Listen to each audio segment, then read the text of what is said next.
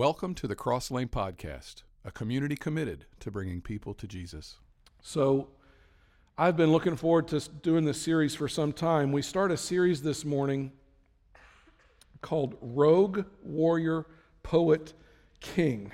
Say that five times fast. It's going to be a five week series on the life of David. And, um, you know, I just, I love David. I, there's just a few people in the Bible that we can all identify with David because we can all see ourselves somewhere in his life. Uh, we're going to talk about his life, and it begins in the 11th century BC. David was a lot of things. He was a shepherd boy, he would become a king, he would ultimately live his life in a very, very violent time. It's almost impossible for us to wrap our heads around just how violent the times were in David's life. When you read the Old Testament, you have to read the Old Testament from the standpoint of violence and clan war, okay? We, we don't, it's really hard for us to read the Old Testament and put ourselves in context. But, but that time in, hist- in world history is, is extremely violent, especially, um, you know, there's no other time period like it, especially when it comes to warfare. You see, we can't help ourselves. When it comes to ancient warfare, we glamorize it, we, we fictionalize it, we sanitize it, and often we romanticize it. And Hollywood has not helped us very much with this. Um, you know, we get movies like Braveheart that takes it to a whole new level. And William Wallace, and all the men watch William Wallace and think, man, I would give anything to be that courageous and that strong and, you know, have that kind of um, fortitude and resolve. And then uh, along comes another movie, one of my all time favorites, probably top three movie in my list of favorite movies. Uh, I've made my mind up that Casablanca is number one. Any Casablanca fans? Yeah, Casablanca is number one for me. But right behind that is Gladiator. And I watch Gladiator and I just think to myself, man, I want to be like him. I mean, that guy, he's the real deal. But even on Hollywood's best day, there's no way to take us into the world of ancient warfare because you have to smell it, you have to fear it. It's something that most of us, fortunately, will never ever really get close to. And if we are in a place where we get close to it, we probably, the men, and, we, we will never get as close to it as the men and sometimes the women in the 11th century got to it. Because when we see war, we see it from a helicopter or a drone or a movie jib, or we see it through a movie camera of some kind. But in those days, you saw war over your own shield with your stomach in your throat. I've already killed one fly today. Hold on a minute. Daggone things. It's those lethargic ones, you know, that are just waiting for somebody to put them out of their misery. And I'm more than happy to do it. I really am. You look over the shield with your stomach in your throat. In modern warfare, we kill from a distance. In ancient warfare, you killed at arm's length. You looked into the eyes of your opponent and you could smell their breath. You knew if they'd had something to drink. You knew what they'd had for breakfast. You fought that closely with them. You were so close that you either saw fear or terror Sometimes you would see savage, savagery. Sometimes you would look into the eyes of your opponent and you would see this glazed look, and you knew they had had just enough to drink to get them to summon up the courage to dive into war and to scream and yell and to try and kill you. But the worst thing that you could possibly see when you were in warfare looking over your own shield was calm. Because if you looked into the eyes of someone and their eyes were calm, you knew that you were staring into the eyes of a veteran of the shield wall. And if you yourself were not a veteran of the shield wall, the odds of you walking away from that were not good. It would be only after the battle that you would know if you had been wounded. Adrenaline was so full in your system that the adrenaline had to fade away, and then you would look down and realize maybe that you had been wounded. And you would be trying to figure out if the blood that covered you was the blood of your own, your own blood, or if it was the blood of someone else. To be sure, you would be covered in blood. It was just a matter of whose. And, and if you were, if it was your blood and you were able to stop the bleeding, the chances of you uh, getting some kind of infection and dying was pretty severe. In fact, in ancient times, the men often fought completely naked because while they didn't understand germs, they understood that if they sustained a puncture wound and the, the implement that made that wound was able to take some of the dirty clothing into the wound, they understood that that could mean the loss of a leg or the loss of an arm or the loss of life. And if your brother in arms to your left or your right lost their courage and went, ran away from the battle, that almost certainly meant that you would lose your life as well. And before anyone could come and rescue your body and take you away from the battlefield, the birds of the air and the beasts of the field would feast upon your bloodied flesh. How is that for an introduction to a sermon series? Huh? How about that? Are you ready now? Are we ready? 1 Samuel 17, verse 1. Now the Philistines gathered their forces for war and assembled at Socoh in Judah. They pitched camp at Ephes Dammim between Socoh and Azekah. Saul and the Israelites assembled and camped in the valley of Elah and drew up their battle line to meet the Philistines. The Philistines occupied one hill and the Israelites another with the valley between them. A champion named Gath, uh, Goliath, who was from Gath, came out of the Philistine camp. His height was six cubits and a span. So let me put that in perspective for you. That's nine feet, nine inches. Okay? Nine feet, nine inches. He had a bronze helmet on his head and wore a coat of scale armor of bronze weighing 5,000 shekels. That's 125 pounds. His spear shaft was like a weaver's rod, and its iron point weighed 600 shekels. This was not a throwing javelin, this was a killing spear. It was about six feet long, had a big point on the end of it, weighed 15 pounds. Goliath more than likely fought from the second rank, not the first rank. In other words, he wouldn't have been on the front line, he would have stood behind the front line, and with his long arm and his length and the long six foot spear, he would pick people off one at a time with that big spear. He was almost impossible to take down. Verse 8 Goliath stood and shouted to the ranks of Israel, Why do you come out and line up for battle? Am I not a Philistine, and are you not the servants of Saul? Choose a man and have him come down to me. Saul was the king of Israel, he was Israel's first king. And what's going on here is back in those days, a lot of times there was an arrangement where you, you, know, you wouldn't just have armies fight each other. They would select a, a, representative, you would select a representative, and instead of all the armies fighting and dying, you would just basically have those two fight it out. And the winner was the winner of the battle. The other, the other army would be, then become the servants of the winning army. And so that's kind of what's going on here. Goliath said, Choose a man and have him come down to me. If he's able to fight and kill me, we will become your subjects. But if I overcome him and kill him, you will become our subjects and serve us. Then the Philistines said, This day I defy the armies of Israel. Give me a man and let us fight each other. On hearing the Philistines' words, Saul and all the Israelites were dismayed and terrified. I want to highlight those words dismayed and terrified. Goliath came out day after day. This goes on for weeks. And he comes out, and, and, Israel needed a champion. So they looked to their king, and they looked to the king basically for two reasons. Number one, he's the king. That's who you look to. He's your leader. That's who you, you want him to come represent you. Second thing was, he was the tallest guy in Israel. And so, you know, it only took a couple of things really for you to become the king. One of them was Saul was pretty good looking guy, he's pretty handsome, and apparently that's enough to get you the gig right there if you're handsome enough, but he was also tall, he was big.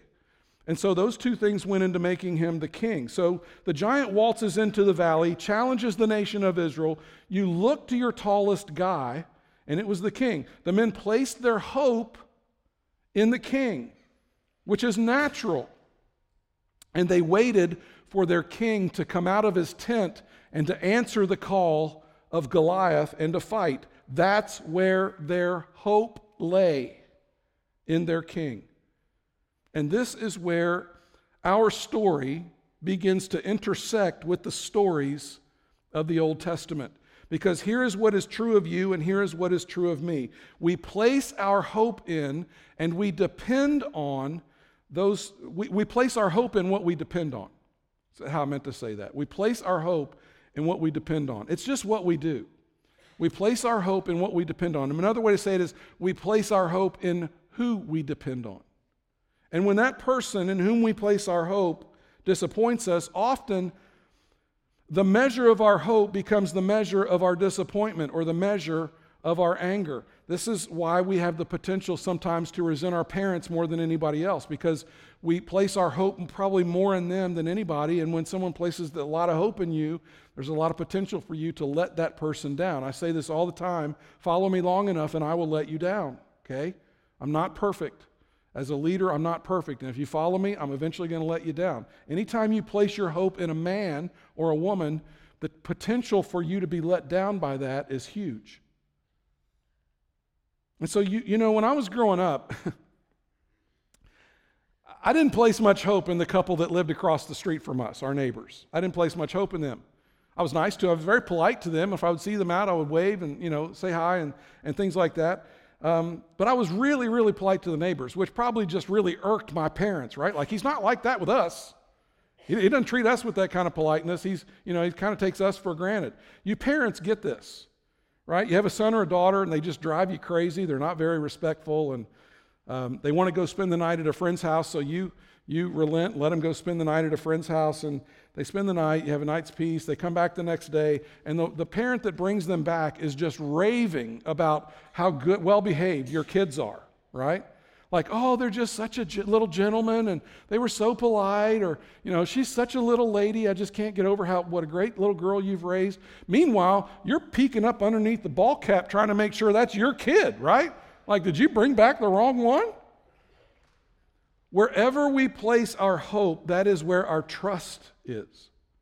Saul in this story is conspicuously missing. As each day passed, his credibility is slipping away. And as his credibility wanes, the army's hope dies and it goes away as well.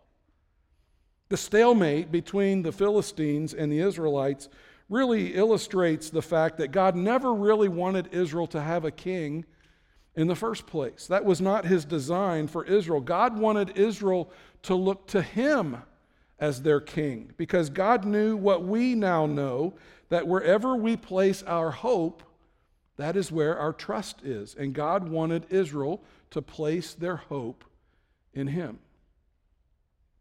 In fact, about 400 years before this event, God established Israel as a theocracy, a nation of law administered by judges. God would be the king, he would hand down the law, the judges would see to it that things went the way God wanted it to go. And this is amazing, especially if you're new to the Bible or maybe if you're skeptical of Christianity, but th- this system that God had envisioned for the Israelites would put the Israelites light years ahead of everybody else because the model that everybody had seen up until this point was you have a, a nation and that nation appoints a king. They had just left Egypt, they had seen that Egypt had a Pharaoh. And this is what you did. They just kind of looked around, and, and Israel decided that they needed a king too. Now, this is the 11th century. And they complained to their leading authority, the person, you know, probably closest to a king that they had, this, this uh, uh, prophet named Samuel. And here's what happened. This happened just a few years prior to what I just read to you a few minutes ago, where David and Goliath are about to face off. This is just a few years before. 1 Samuel chapter 8. When Samuel, the prophet, grew old, he appointed his sons as Israel's leader. Now, Samuel didn't have many years left, and he's got these two boys, and so he's going to put them in charge. Verse 3 But his sons did not follow his ways. They turned aside after dishonest gain and accepted bribes and perverted justice. They were corrupt judges. So, if there was money to be had, if you wanted to pay for a, a good court decision, you would pay for it, and these guys would just kind of go wherever the money went. So, all the elders of Israel gathered together and came to Samuel at Ramah. They said to Samuel, You are old. Now, kids, let me just stop for a minute and tell you, don't say that. We know we're old. We don't need you to tell us we're old, okay? That's not cool. Um, you don't have to tell us we're old.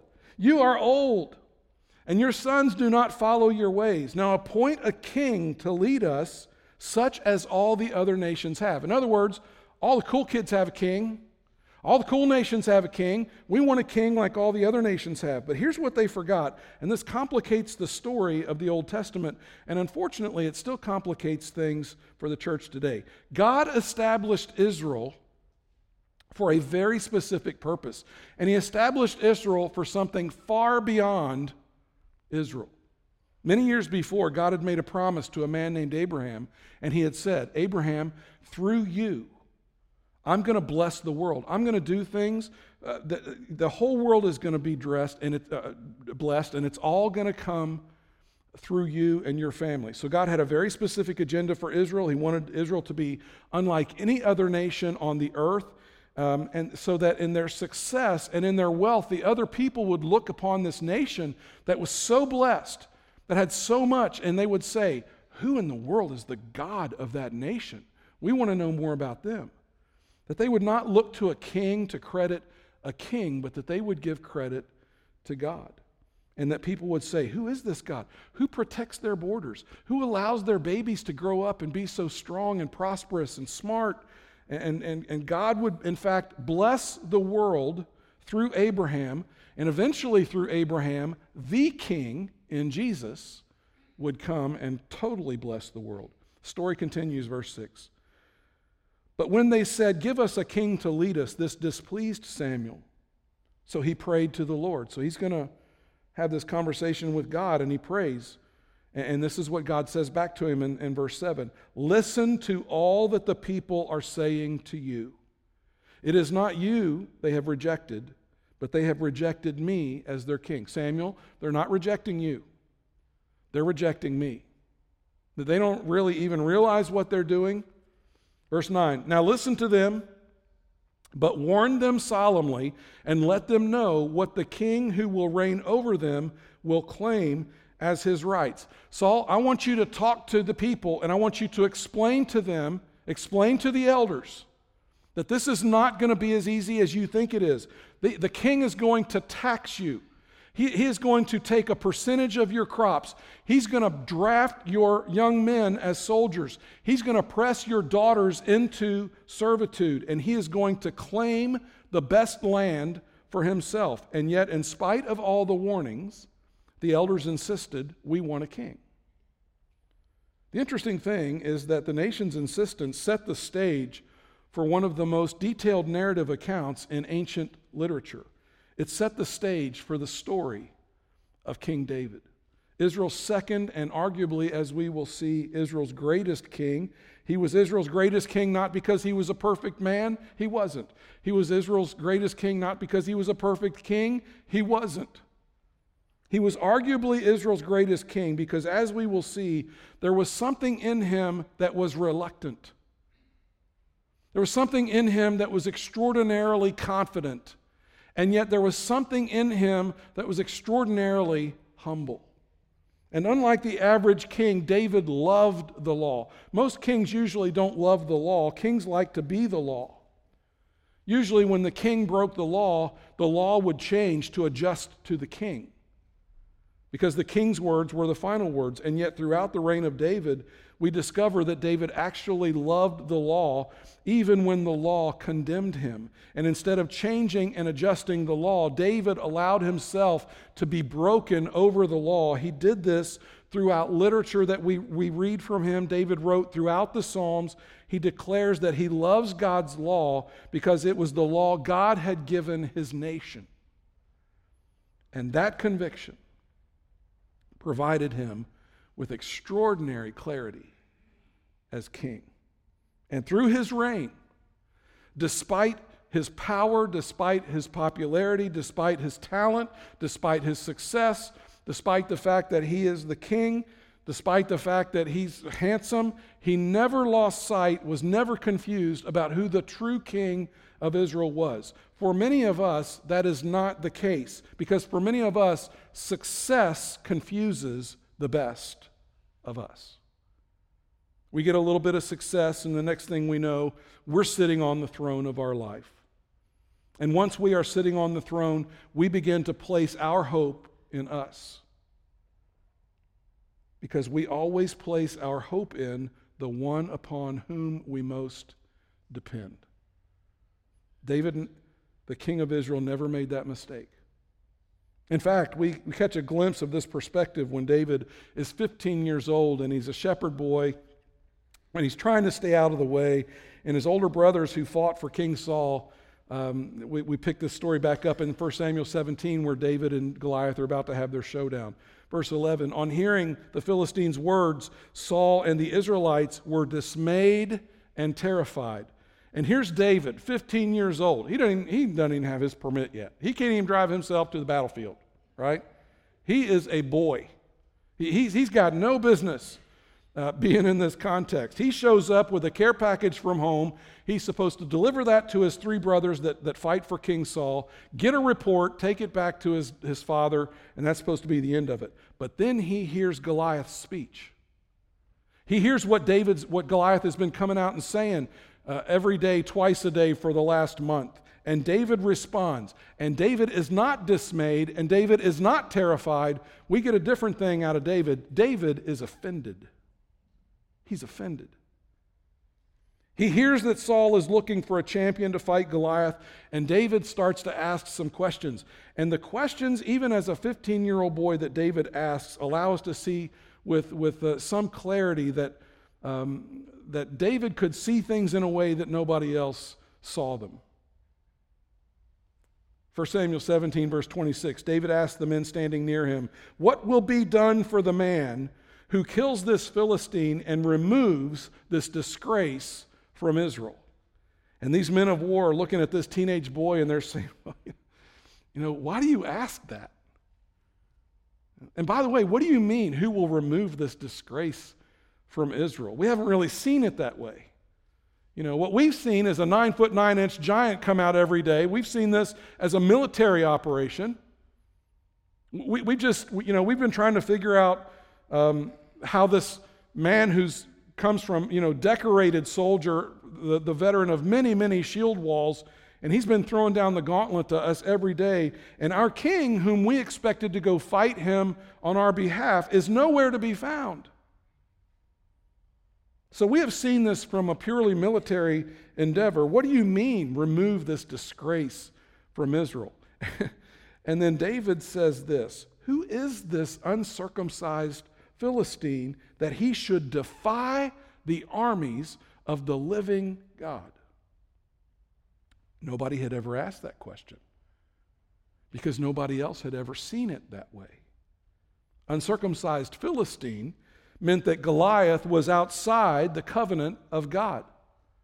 He was outside the protection of God. Goliath and the Philistines were trying to take from a nation land that had been promised by God. Who does he think he is trying to take the land that has been promised to us by God?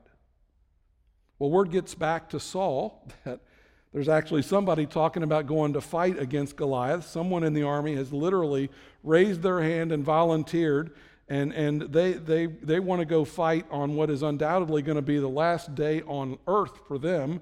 And so he calls David in to see who it is that wants to go fight Goliath. And when he lays eyes on David, he is completely disappointed. He's no soldier. There are no scars on him. He, he's never been in a shield wall. He has no idea what he's up against. And he comes to discover that David is a shepherd and he's a younger brother of the soldiers that serve in Saul's army. Saul dismisses David, but David says, Well, wait, wait, wait, wait, wait.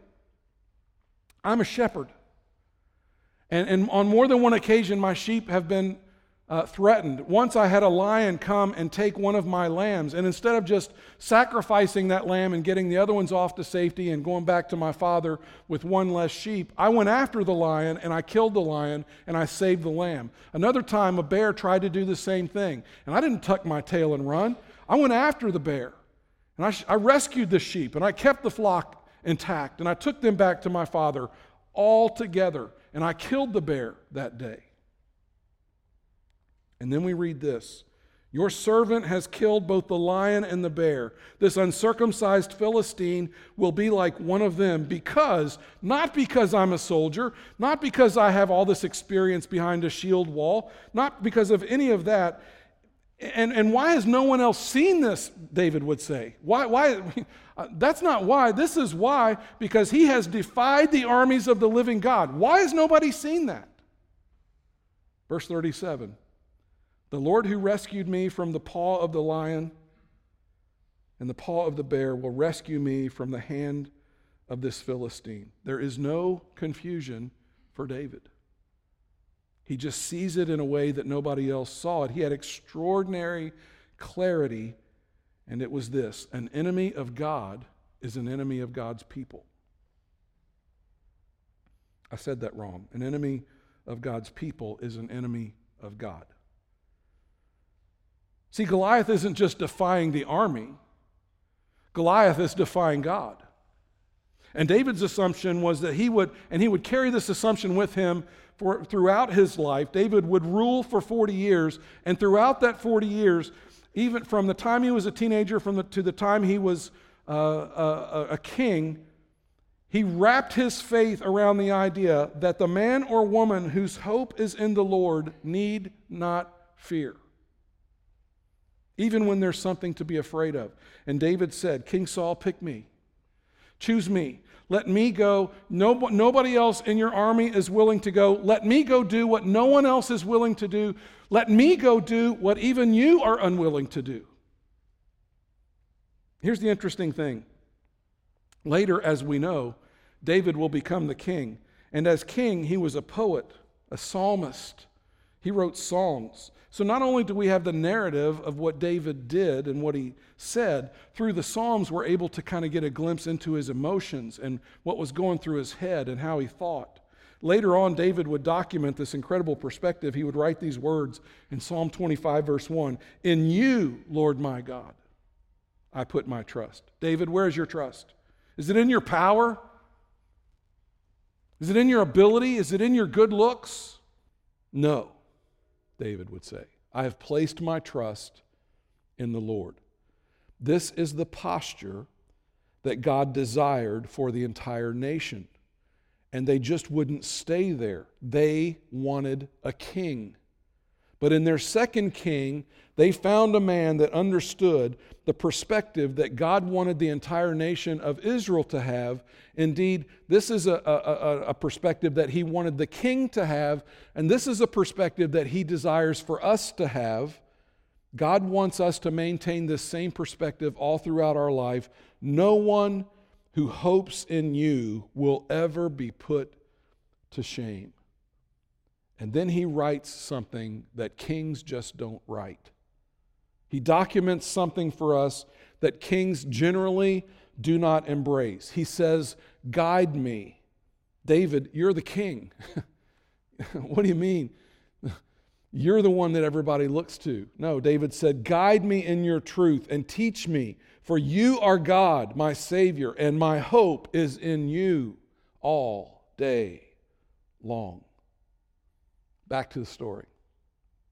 A 15 year old, clear eyed, confident David, and yet in some strange way, he's humble. He makes his way down to the valley of Elah, and we can only imagine what happened and what's being said on both sides as the Philistines realize this is a boy. you know, this, this kid has no experience. He has no idea what he's gotten himself into. Is this a joke? Are they making fun of us? Are, are, they, are they even taking us seriously right now? And laughter broke out all along the line of the Philistines. Meanwhile, it's hard to imagine what the army of the Israelites are thinking to themselves.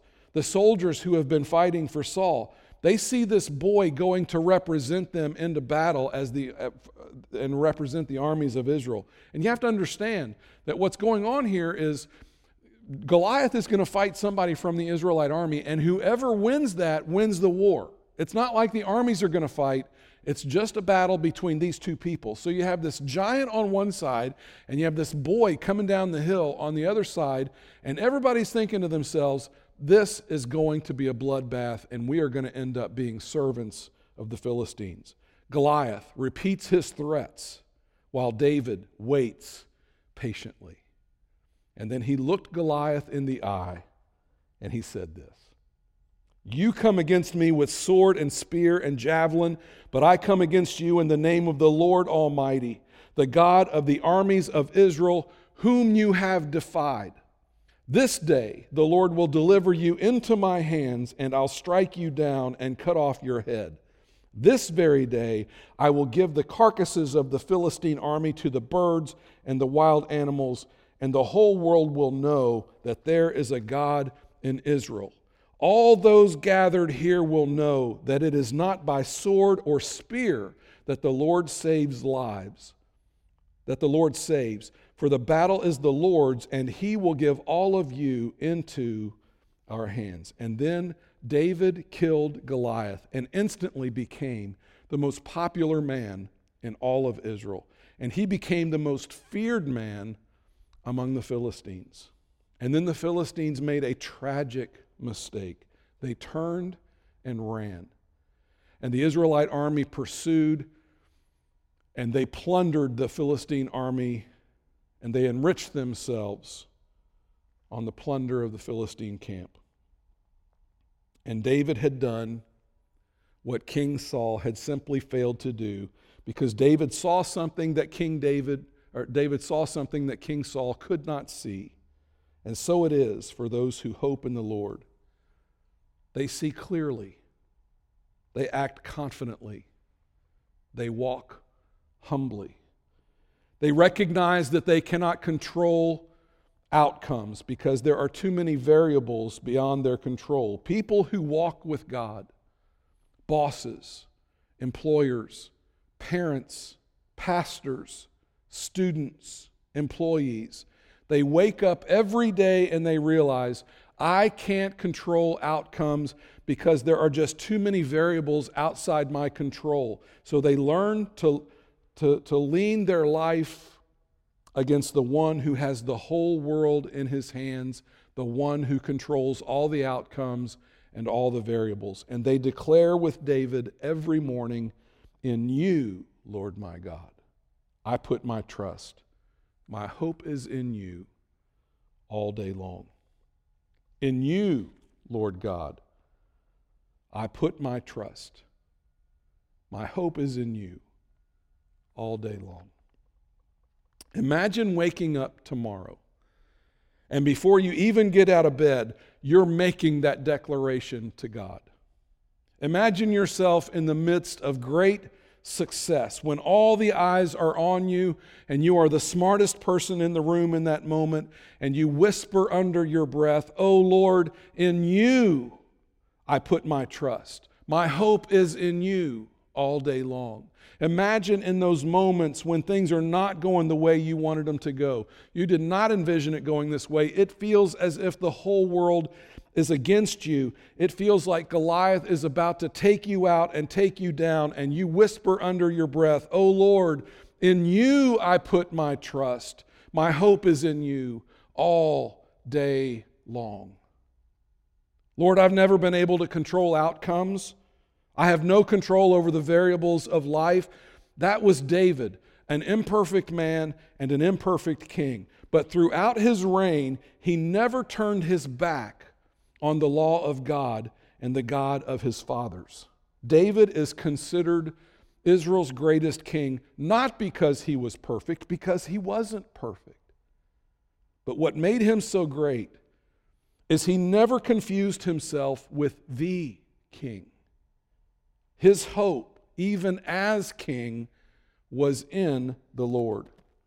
But in his early years, that was not necessarily the case. And we will pick up the story there next week. Let me, let me pray with you. Father, the life of David is so rich, so full. There's so much to learn, there's so much to, to inspire us to, to bigger, greater things.